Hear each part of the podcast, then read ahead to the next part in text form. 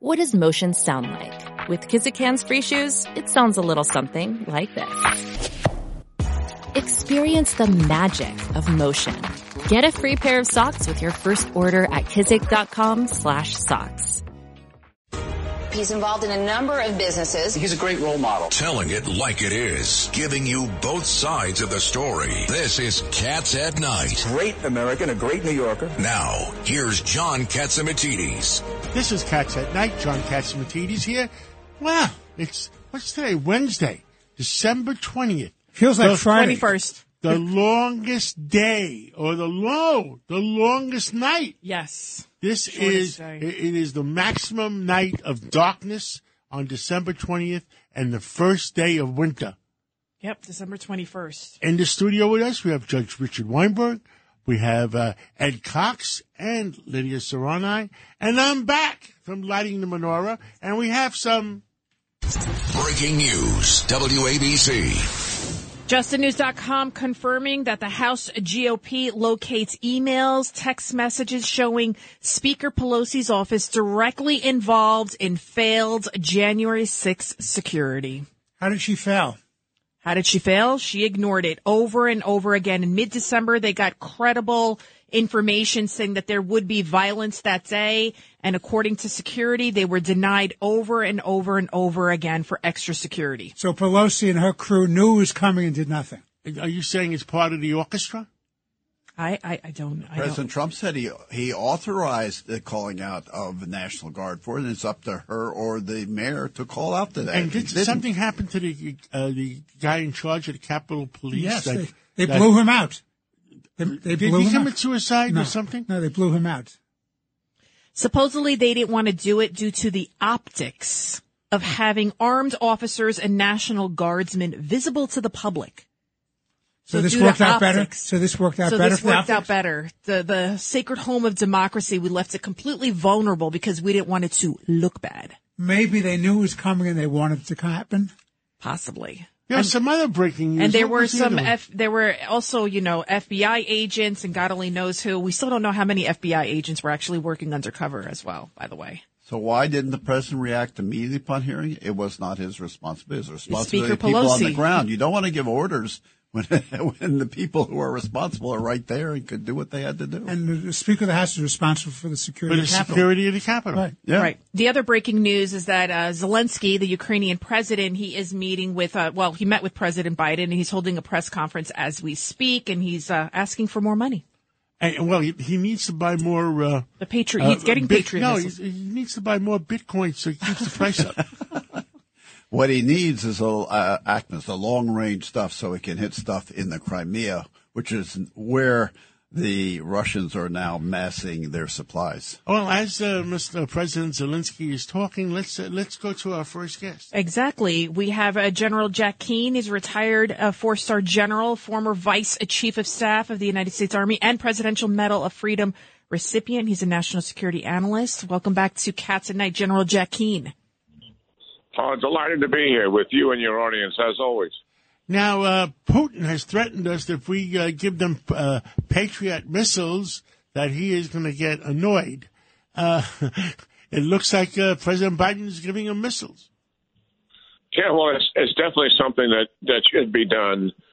I mean, it, it's a bit rich, you know, to listen to Putin's comments after we've seen weeks of hundreds of ballistic missiles, rockets, and drones rain down on the civilian population uh, throughout Ukraine to deprive them of heat and water by shutting down uh, the electric grid and also uh, killing as many of them a- as possible. This system is designed to protect the Ukrainian people from particularly uh, the ballistic missiles and, and rockets, uh, which have been so devastating. The Patriot is one of the most sophisticated air defense systems in the world. The Russians also have uh, very good air defense systems.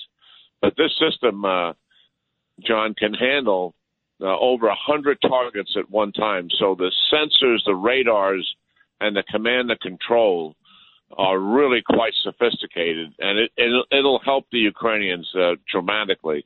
It likely it'll take a few weeks to train them on this. I'm not sure where that'll take place. Most of the training has been done in Poland, but as we've seen before, when we give the Ukrainians advanced technology, they are very quick learners, and they get these uh, this advanced equipment into operation, and then uh, as as we've also seen, they improvise. Uh, they're very imaginative in how they use technology, and take complete advantage of all the capabilities that it offers. So uh, Ed Cox here, General. So how long will it take to put the batteries in place so they're effective? Well, the the batteries are probably coming out of Europe itself, so they're already there, and uh, the training will take a few weeks, and and then there's, it's a matter of just driving them uh, to the locations that they that they want to put them in, and that and we'll leave that up to the Ukrainian operational generals on on, on where to put the equipment. There's other things that uh, the Ukrainians are seeking, and I'm sure it'll be on President Xi's uh, uh, list uh, when he when he speaks to uh, President Biden and his team, and that's the advanced tactical missile system that the Army has uh, that can go almost over 100 miles. And the, the current system of HIMARS is limited to about 50 or 60. And they need more tanks and they need more fighting vehicles. And they want some of our some of our advanced drones. They want all of this because they know that they intend to co- continue uh, offensive movement during the winter because the ground is starting to freeze now and it'll stay that way through February. It starts to thaw sometime in March, and that'll give them an opportunity to retake territory. And by the way, retaking territory really means liberating Ukrainians from the torture and killing that they're imposing, the raping of women, the migrating and forced uh, expulsion of Ukrainians to Russia, hundreds of thousands, I may add, and tens of thousands of kids. This is about liberating Ukrainians as much as it is about retaking territory. I understand, General, that there was a lend lease kind of program that was passed by Congress, signed by the president sometime back in May, June, but nothing's been done on it. And uh, that basis, uh, without appropriations, uh, a, there are excess Abrams tanks and others could be shipped over to Ukraine. Uh, do you know anything about Yeah. that? Yeah, I'm not certain uh, where that is myself. Uh, it's great that you point, uh, brought that up. I'll ask my people at the Institute for Study of War to run it to ground. But I, the we have uh, M1 Abrams tank. They're very sophisticated, advanced tanks. What we've been trying to do is uh, get them the German Leopard tanks. The German Leopard tanks is is a very good tank, and uh, it's something the Ukrainians would be able to train up on very very quickly. The problem is uh, the Germans promised a lot of support, but haven't really delivered. In terms of promising support, they're they're second to the United States in terms of the amount of money, but they haven't really got the equipment to them yet. And the Germans will not let other countries who have they have sold the Leopard tank to uh, send that tank to Ukraine, even though they're willing to do it. So that that's another avenue of approach. I hope that uh, President Zelensky brings up with with our president because we can use some leverage here to get this uh, advanced equipment. It, so our audience understands there is still opportunity to retake territory inside of Ukraine that Russia occupies by the Ukrainian military. And I know people are talking about negotiations and ceasefire. Zelensky doesn't want any part of that. He he really wants to retake his territory back and free his people, and and and the president will get an earful about that today. The other thing that's important is for our audience to understand, as critical as it as it is for Zelensky to talk to his counterpart, the president of the United States, talking to the Congress is critical as well, because they control the purse strings, and without congressional support. Uh, the United States would not be able to deliver the uh, the weapon systems, and that's just the facts of our system. You need the approval of the executive branch as well as the congressional branch to be able to continue uh, significant support to Ukraine going forward. General Jack Keane, speaking of the money, uh, right now Zelensky, he's meeting with uh, Biden. He's holding a news conference and they're discussing a new $1.85 billion security assistance package that includes those Patriot missile system. And according to the omnibus bill, which could be passed, it's expected to be passed but later this week if possible, there's another 45 billion allotted to Ukraine. So the question on many minds is, not the fact that we need to help Ukraine. I mean, we have to stop Putin because this is just a, a, a, it could be like a domino effect. But I think a lot of people are worried about the accounting of this money. How do we make sure that this money is actually going to the right place? Yeah. And that's a great question, and it's something that we, that we should be concerned about, and we've got to get after this. You know, particularly given some of the our, our lousy track record that we had uh, with the corruption inside of Afghanistan and the right. amount of money that we were paying in there on a regular basis. I mean, we have some evidence that uh, clearly things could have been done better. Right now, there are three inspector generals and the government accounting office who are providing oversight, and I know uh, that the Republican Congress, uh, if they're able to convene and elect a, a, a speaker, uh, they're going to assist on on this kind of accountability. I think that's absolutely the right thing. The American people should have confidence that their money is going right to the Ukrainians and putting these weapons in their hands, and this thing isn't being siphoned off someplace, you know, into the black market. Um, and the and the absolute day in day out evidence of that by a team that's on the ground is exactly what's going to be needed. So I applaud that effort. It, it's the right thing to do, given our track record in the past in Afghanistan, particularly. Judge Weinberg, you had a question? General Keane, it's uh, Judge Richard Weinberg, sir. I want to ask you about these reports that there's U.S. technology in these Iranian drones that are being delivered to Russia. Do you know anything about that?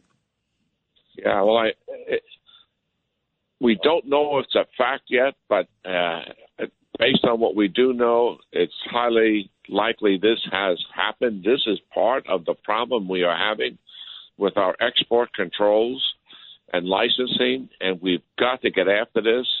Uh, not only is it happening uh, in this case, which I certainly was not aware of, and I find that quite alarming, uh, but it's also been happening for a number of years with China, and we've been trying to police that up.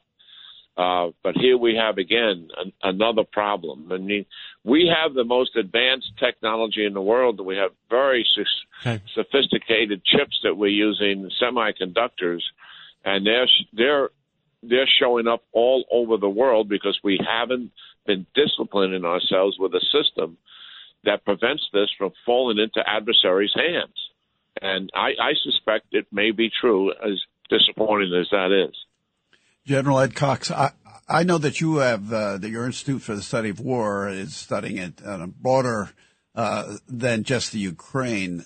How do you think? What lessons do you think the president of China, Xi, is getting from watching what's going on in Ukraine now? Yeah, sure.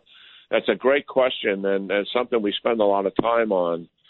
Uh, one, he has generals telling him, much as Putin's generals told uh, Putin uh, that they've got a, a, t- top-rated military that uh, can not only take on Taiwan but can take on the United States, and that's what Putin's generals were telling him. It was full of hubris and n- not much basis in fact.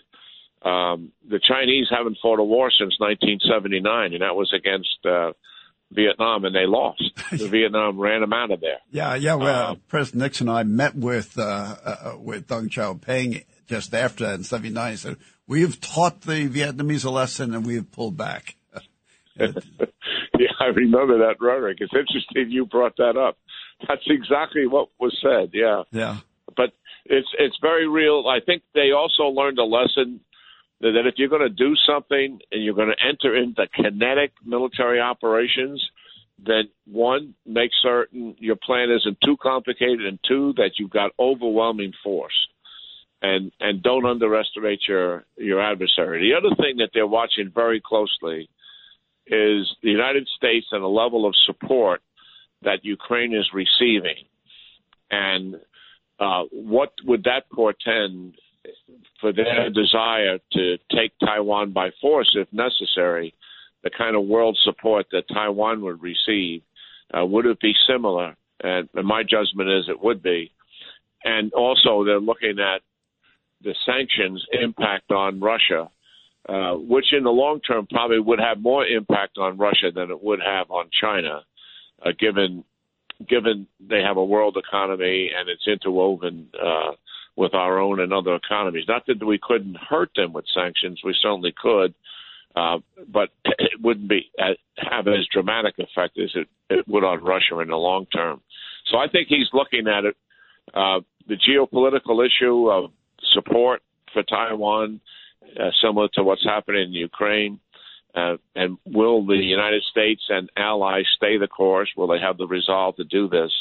And then also looking at uh, operationally, uh, what lessons are there to be learned as he thinks about his own military capabilities and the fact that they, they really aren't battle tested, but yet they have a lot of confidence in themselves, particularly given the advanced technology that they have.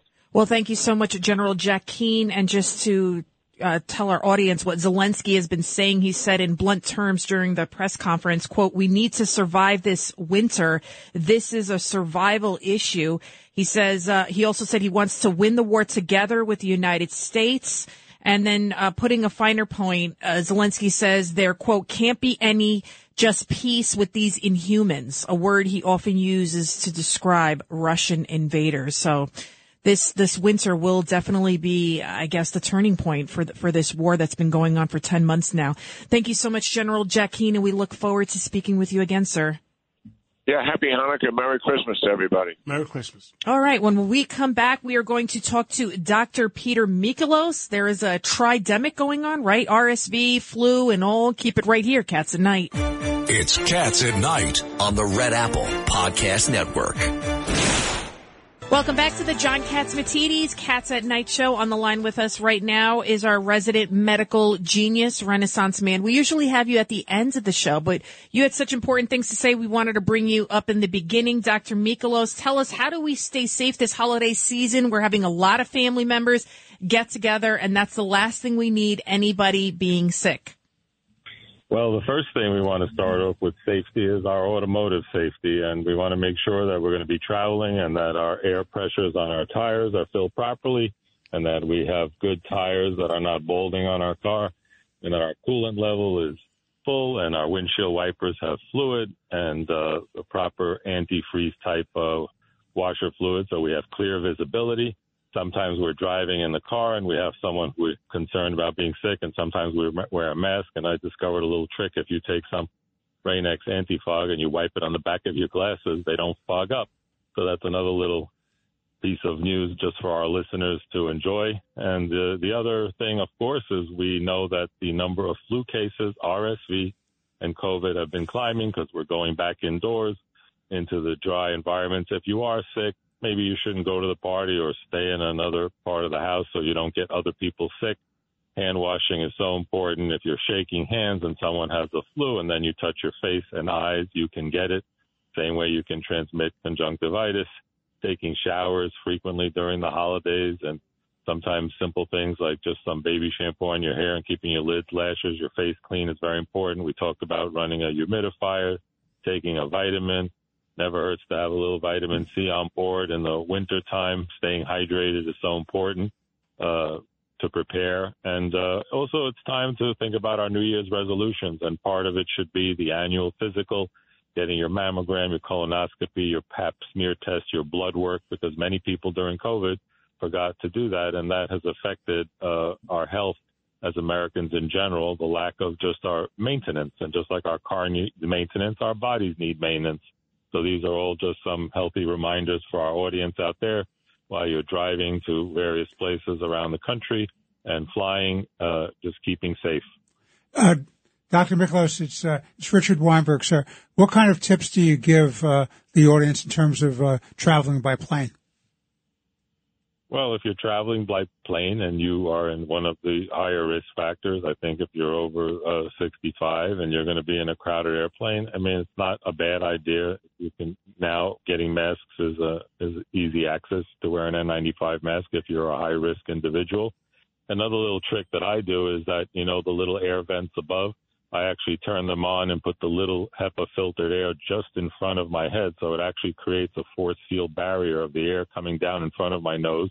And it actually acts as a physical air barrier for other viruses and bacteria coming towards your, your nose. The other thing, uh, on the on the plane is obviously wash your hands, carry around. You can have one of these like wash and dry type napkins. You can clean uh, the tray table because they found that when they cultured things on plane, guess what? The dirtiest place with the most microbes was the tray table.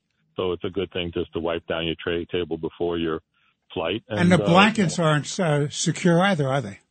yeah, the blankets, I'm not as concerned about the inert objects because a lot of these viruses don't really live too well on inert objects. The interesting thing about airplanes is the air is so desiccated and dry, not too many things survive. They keep airplanes desiccated and dry uh, so that there won't be any humidity. Humidity causes rust. Rust causes metal fatigue and structural failure, but it's also the reason why our mucous membranes and our nose are drier and we tend to get more colds when we fly on planes because of our nose gets drier and also the cooler temperatures. That recent study that showed when the reason why your mother said don't go outside when you're wet, when your when your nasal cavity and your skull is cooler by 10 degrees, they show that the immune system and mucous membranes in the nostrils and nose don't work as well.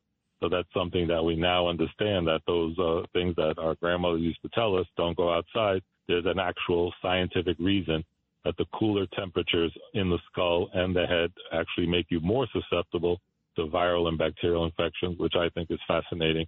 And I, I was happy to finally have an explanation. And now I can say my grandmother was right.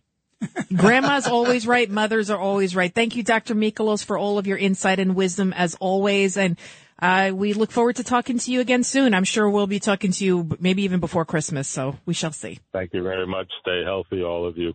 Thank you, sir. I just uh, um, I just texted uh, uh, Lee Zeldin. He's getting on an airplane, and he says uh, uh, he's on his way to Washington to make sure he votes against that crappy omnibus bill. Wow. That, that bill is t- truly a disaster. 1.7 trillion. What is omnibus for those Um, that don't know? Tell us. Judge.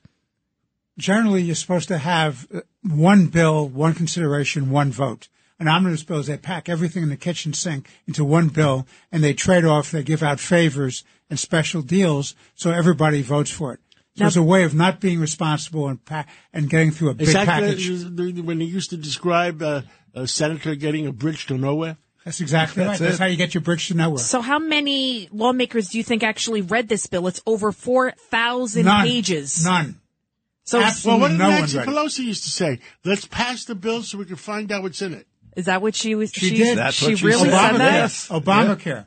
And Wow, that worked out really so well. that, that makes Obamacare so, was a great so success. there is there is some uh, money in there, four hundred ten million dollars for border security for the Middle East. Yeah, what not about- our borders. Middle They're East? protecting the what was it? The, the Middle East borders, the Jordan borders. Right, right. Uh, But hold Jordan on, but there's a alone real- is getting but there's a million. preclusion. You can't make this up. No, there's a preclusion about using the funds in this bill for our southern border. Does that make your eyes bleed and your head explode, or what? I, I don't understand. Maybe Ed Cox, can you explain what this is about? Is this normal? Uh, they also eliminated the R&D tax credit, immediate depreciation of investment in equipment and technology. I mean, You mean if a- I buy a new airplane, I can't depreciate it over the first year? Well, it- yeah, that's exactly. I mean, you No, know, that's tragedy. You're gonna That means an you have to use your old I mean- airplane. I know, John. John. Gee, that's you have to use your old airplane. I can't buy no airplane. And speaking of depreciation, Trump, his taxes were released. I don't know about you, but it seems to be much to do about nothing. So what? The guy, he worked the tax code. He followed the law. His The accountants followed the the law. law. and They did what they had to do. His accountants followed the law, and uh, it says if you have depreciation and, and you can offset uh, income against depreciation, you don't have to pay the tax. Especially real estate, right, John? Yeah. That's accelerated depreciation. People always want to blame the person. It's like blame the system. You have an issue with the tax, uh, how he paid the taxes, Change and the law if reform. you have a pro- problem. That's right. Reform the tax code law. I mean, because I I say this all the time. I I. I didn't get a. I didn't get a bit. I, what is that? The check, the, the the refund check. I didn't get one, but John did. I get a check. I want to know. I want to you know. You you know how the government screwed me? I refused to cash the check. I put it into a a, uh, A frame. a frame. You did. and I You put did. it up. And then so what you know how they screwed me? They sent you They another one. wire transferred me the money. You can't make this Let's stuff let's up. take a break, and we're going to go to Lou Dobbs to see why did the market go up 500 points today.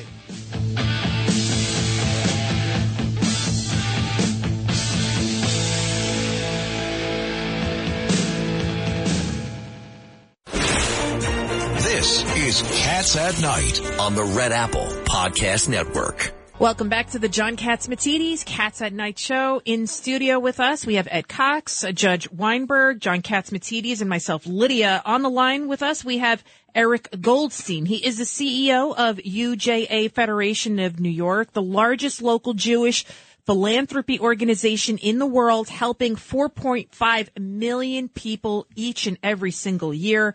Welcome to Cats at Night, Eric Goldstein. Thanks so much, Lydia. How are you?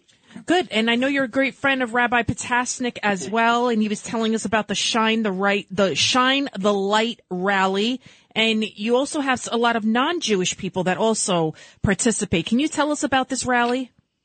Sure. Uh, so this happened on uh, Monday evening uh, in Times Square, the heart of New York, where we had thousands of people come out as part of a Shine a Light campaign on anti-Semitism. We do this deliberately over uh, over Hanukkah, the you know holiday of lights, uh, a victory of light over darkness, over oppression, to say that today we have uh, tragically a, a, dramatic rise in anti-Semitism, not only in the country broadly, but very much in our own backyard. And we ask people of all backgrounds to come together to say, this is a challenge we need to confront together.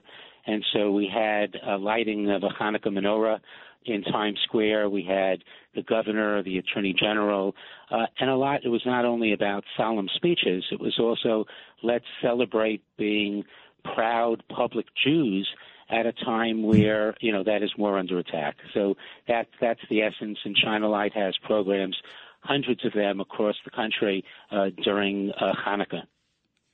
Eric, it's uh, it's Judge Richard Weinberg. It's a pleasure to have you on the show. I have to tell you that when I've been on the board years ago, the Anti Defamation League and the Jewish Community Relations Council. And this problem of anti Semitism, as you know, goes back for hundreds and hundreds of years. It's the most long-standing prejudice. It's an acceptable prejudice. And it's an acceptable prejudice from both the left and the right. So how do you deal with that?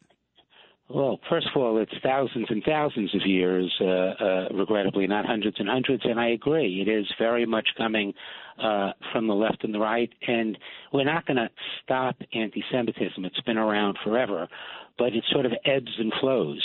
And now it's flowing in ways that are almost unimaginable from the perspective of only, you know, four or five years ago, how anti-Semitic uh, um, rhetoric has become so much normalized in our, our country.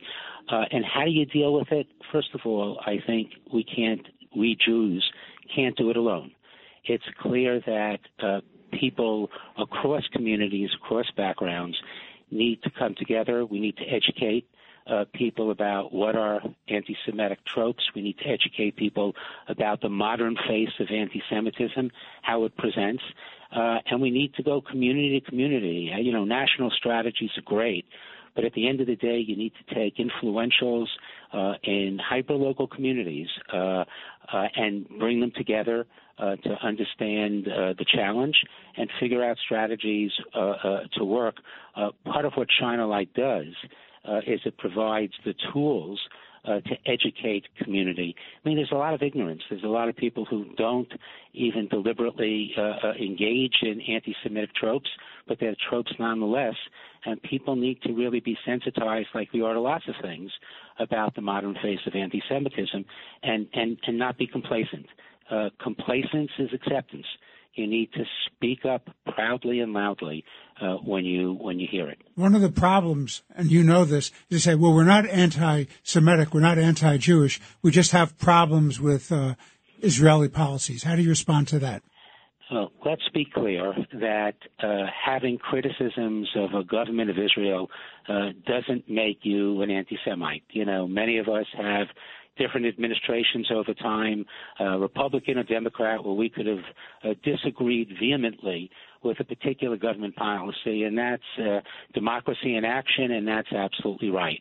But to say that Israel doesn't have a right to exist, that a Jewish state uh, is an unacceptable reality, that is anti-Semitism. Uh, you know, it's Israel is the Jew of the nations saying that uh, they don't have a right to exist. So criticism is fine, uh, but creating double standards around Israel condemning its very existence, that is absolute anti-Semitism, and we have to understand it and be uh, also uh, uh, confronting that very, very loudly and very, very openly. Again, we are speaking with Eric Goldstein, the CEO of UJA Federation of New York. Uh, Mr. Goldstein, when we're talking about, you know, being pro-Israel or, you know, it seems like it's like almost like the cool thing to do on a lot of college campuses to be anti-Israel, to be anti-Jewish. Zionists need not apply for this club.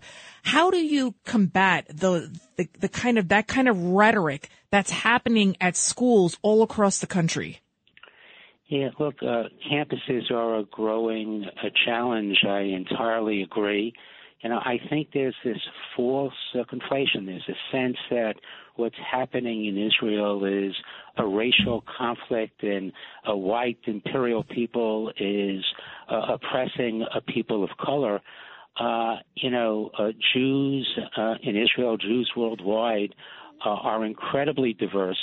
Uh, uh, and Jews, uh, many, many Jews of color, the 850,000 uh, Jews of color uh, from Mizrahi communities, you know, in Yemen and Morocco, who were uh, taken from their homes uh, in the wake of the establishment of the state of Israel, thrown out of their countries, and they had to emigrate to Israel and other places. Uh, so the whole notion that this is a racial conflict, this is a, a, a conflict around pieces of land and around security, but this is not a racial conflict. Uh, and we need to educate again on campus. Uh, nuance is lost in too much of conversation, and we look at everything through the lens of America. But let's understand very clearly what the issues are around in Israel and how they are so different from the challenges in America, uh, and, and, let's not, uh, you know, assume this false intersectionality. But look, a lot of this is too about we need to uh, educate our children, our students, uh, our communities long before they get to college so that they have the information to uh, calmly express their views about why you know, Israel is like the only democracy in the region uh, and a beacon of light in so many ways. Not to say there aren't challenges, and not to say that people can't have, uh, uh, you know, criticisms about this government or that. Uh, that is absolutely fine. But to understand just what the wonder is of Israel and how much good it brings to the region uh, and, and the world. I, mean, I was recently, uh, 10 days ago, in the UAE, uh, including a meeting with the leader of the UAE, uh, Mohammed bin Zayed, uh, who extolled how important Israel was to the region uh, and how important a partner it was to confront real hatred and fight against Iran and how important regional cooperation is. And I think we need to be sending out those messages more and more. Well, thank you, Eric Goldstein. John Catsimatidis here, and thank you for bringing us up to date. And we all fight hard. Uh, last night, uh, myself and uh, Sydney uh, uh, uh, Rosenberg lit the menorah on 59th Street, and God, God bless you, and uh, and you've been Hanukkah. doing that for 20 years now, right? 25 years. And you're the only non-Jewish person. No, Christian? there's a few other non-Jews that do that. oh no, it's the largest menorah in the world. 59 feet. Thank you so yeah. much, and uh, we'll happy Hanukkah, and we'll we'll talk to you again real soon. Thank you, and thank you for all you do and for all your humanitarian uh, support for so many important things. We're grateful. Thank God, you. God bless. And now we have Burt Flickinger. You uh, describe Burt Flickinger. He's the managing director of Strategic Resource Group. He's widely regarded as a top consultant when it comes to retail. The genius of consulting on retail. Yes, that's it. That's a, what else is there to say? He was a catalyst and key contributor to the we the only Los deal An- with geniuses in the show. That's right. All right. and Burt's at the top of the list. That's it. If there's anybody that knows about retail, it's Burt. Burt Flickinger. What the heck is going on? I was with Maria Bartiromo this morning, and she said to me, "What the heck is going on with food prices?" Uh, food prices, it's a, a long way from uh, mainland China and uh, mainland Russia uh, to America. And uh, the Chi- Chinese uh, have uh, led let a lot of uh, diseases affect uh, their livestock population, most importantly, uh, uh, pigs, chicken, and uh, ultimately affected turkey, but also uh, the fertilizer prices. The coming out country of Russia. turkey or turkeys? Uh, turkeys, thank you, and and and also um, you've you've got uh, fertilizer prices where most of the fertilizer comes from Russia, Belarus, and Ukraine going sky high. And John, it, it really gets down to what you've said all along uh, that inflation uh, starts in the oil patch, and PetroChina and uh, other Chinese energy companies have bought up a lot of the refining capacity, a lot of the production capacity, while we've shut it down in the U.S. And at the same time, we've offshored so much of our business where whether it's uh, prescription drugs or pet food, up to 80% of total U.S. supply comes from the People's Republic of China. So we're cannibalizing our own businesses across America uh, to help uh, the communist Chinese and, and people in other countries at the expense of, of Americans and North Americans. Burt, it's, it's Richard Weinberg. Do you see any recognition by the leaders of this country that we've allowed China to dominate the supply chain for pharmaceuticals, for foods, for other supplies and equipment? We're I out of Tylenol. We're out of baby Tylenol. I understand. Baby And food, diapers. President Biden released the uh, strategic supply of uh, Tamiflu. Tamiflu. I didn't even know he had strategic uh, supplies. Why is that? Because I was listening, Burt Flickinger, to the Biden administration. They're- They're saying that there's not a supply issue; it's a demand issue. But all I'm seeing the That's, issue that's is nonsense. is That's empty pure nonsense. shelves, and then they're placing restrictions on how many you can buy of Tylenol. And then if you try to order it off of Amazon, they're hiking up the price to like twenty bucks a bottle. yeah, but Burt, shouldn't we be dealing with this issue that we're not manufacturing our own products that we need? Oh, Ju- Judge Weinberg and John and Lydia, you're completely correct. And my number one recommendation is China Inc. by Ted Fishman, New York Times bestsellers, saying how we've outsourced and, and sold America uh, to people in China and, and other countries, some of whom um, may not be the friends of this administration and the friends of, of the people of this country. And most importantly, is uh, we crush retail jobs and, and we crush the economy. The uh, judges, uh, Weinberg's key point, were uh, taking away 50 to 60 percent of the uh, income base in property taxes and sales taxes that support uh, public schools.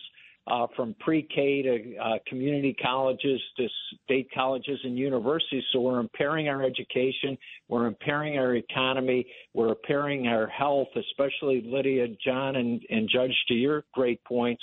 Uh, and ultimately, uh, we're hurting our, our sons and grandchildren and, and citizens and, and people in the U.S., whether newly arrived or uh, first or, or more generations. Everybody's paying a really painful price. And, Judge, you're so right that we should on, onshore everything uh, from prescription drugs, uh, key products, and everything from uh, pet food to the time when Sam Sam Walton uh, outsourced everything for a fraction of a penny, from socks uh, to t- to t-shirts uh, to to bicycles to toasters, and we need to make everything in, in the U.S. and with technology we can. Is it, Burt, do you think it's a good idea that we're allowing China to buy up all our farmland here in the United States?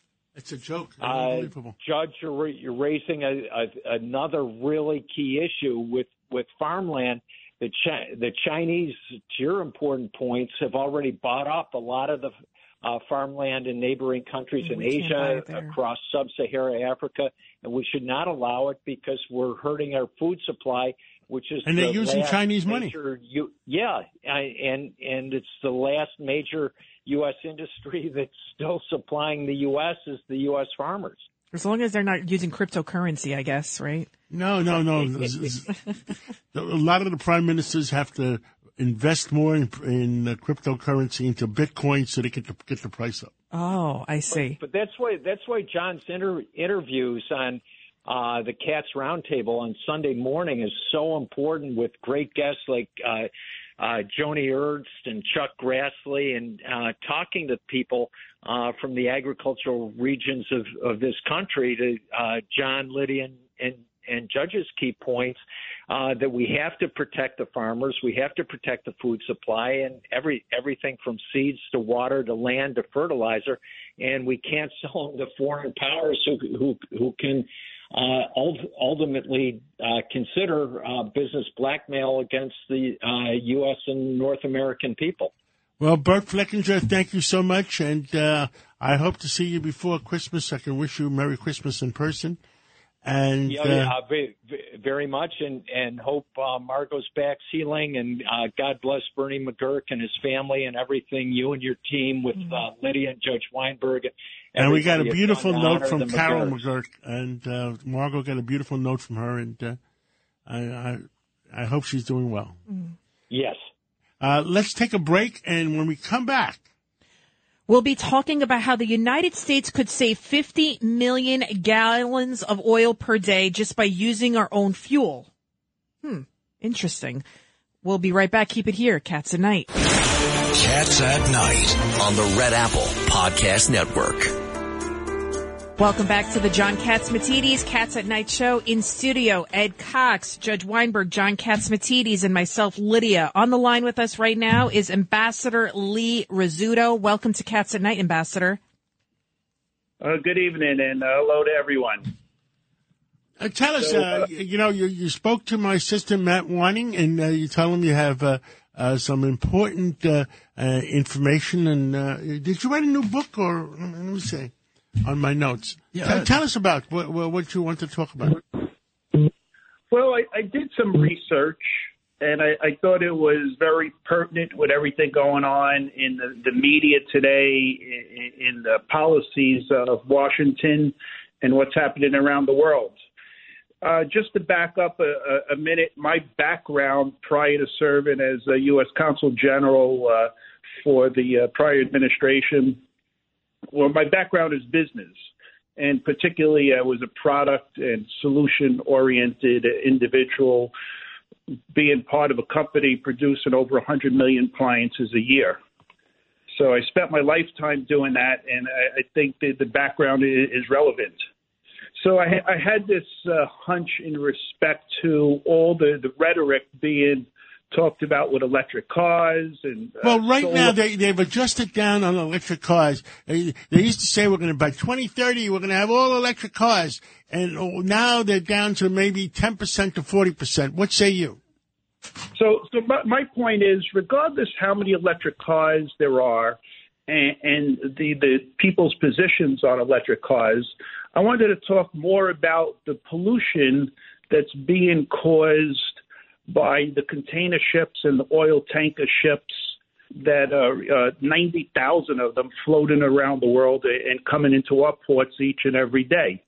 So if you took all the cars in the world, which is estimated to be about 760 million cars, the amount of pollution that's created from those cars is less than 10% the total pollution caused by the 90,000 ships that are sailing and polluting our oceans. And not only is it only uh, 10% of what the cars equal, the, the, the sulfur oxides that are put out by the car, if you took the total cars and the sulfur oxides, it's about 78,000 tons. So what, what do you, what's worse for the environment, gas cars or electric cars? Well, I, I think that's to be debated, and I, I believe there's uh, there's an existence for both. I, I don't feel that we should throw in the towel uh, on one so we can have the other. But the the focus of pollution is, should be the regulation of, of, of the tanker ships and the amount of pollution the, these ships are putting out. There's a ship being built in Korea that uh, the the uh, pollution would be equal to 50 million cars, one ship. One ship, so, 50 million cars. So what do you what do you do about this? That Cox uh, ambassador. So the pollution from uh, tankers is 10 times the pollution from all the cars in the world. How are you going to solve the problem with tankers then? Well, you know, here here let me let me run you through some simple math that I did, and my numbers are, are pulled off uh, of research that I did online. So even if my numbers are off a little bit, they're so significant. Even if you cut them in half, they're mind blowing. So let, let me run through uh, some simple math for, for you and your audience. So Well, wait, we got we got a problem. We're on a time constraint. You have to be able to say it the next sixty seconds. Okay, so a tanker ship coming from Saudi Arabia, which is 6,500 nautical miles, traveling at an average speed of 17 miles, takes 380 hours. That's burning over a million gallons of fuel one way. And based on the eight and a half million barrels a day the U.S. consumed the last year, that equates to 50 ships per day or 50 million gallons of fuel to br- to bring the the oil to us. We have the oil in our own ground, and it's saying we're, we're creating pollution, but meanwhile, completely destroying the oceans. So, in other and- words, the amount if we if we uh, had the uh, crude oil in North America instead of shipping it over from the from the far east, we could save a zillion gallons There we of go. oil from transporting it uh, just in transportation alone. Is that correct? You, you, that's correct, and, Bingo. and you would save the pollution Okay, as well. we got it done within a minute. Thank you so much. That music means it's the end of the show, Ambassador. Thank you so much, Thank you so Ambassador. much, Rizzuto. Ambassador. And uh, I tell you, the longest day, no, the longest night tonight. Right. Did you get all your Christmas shopping done, John? I'm getting there. I'm getting there. but I want to thank all our listeners tonight, the longest night, and uh, and thank you, Ed Cox. Thank you, Judge Weinberg, Lydia Serrani. And what do we all stand for? Truth, justice, and the American way. God bless America. Thank you. It's Cats at Night on the Red Apple Podcast Network.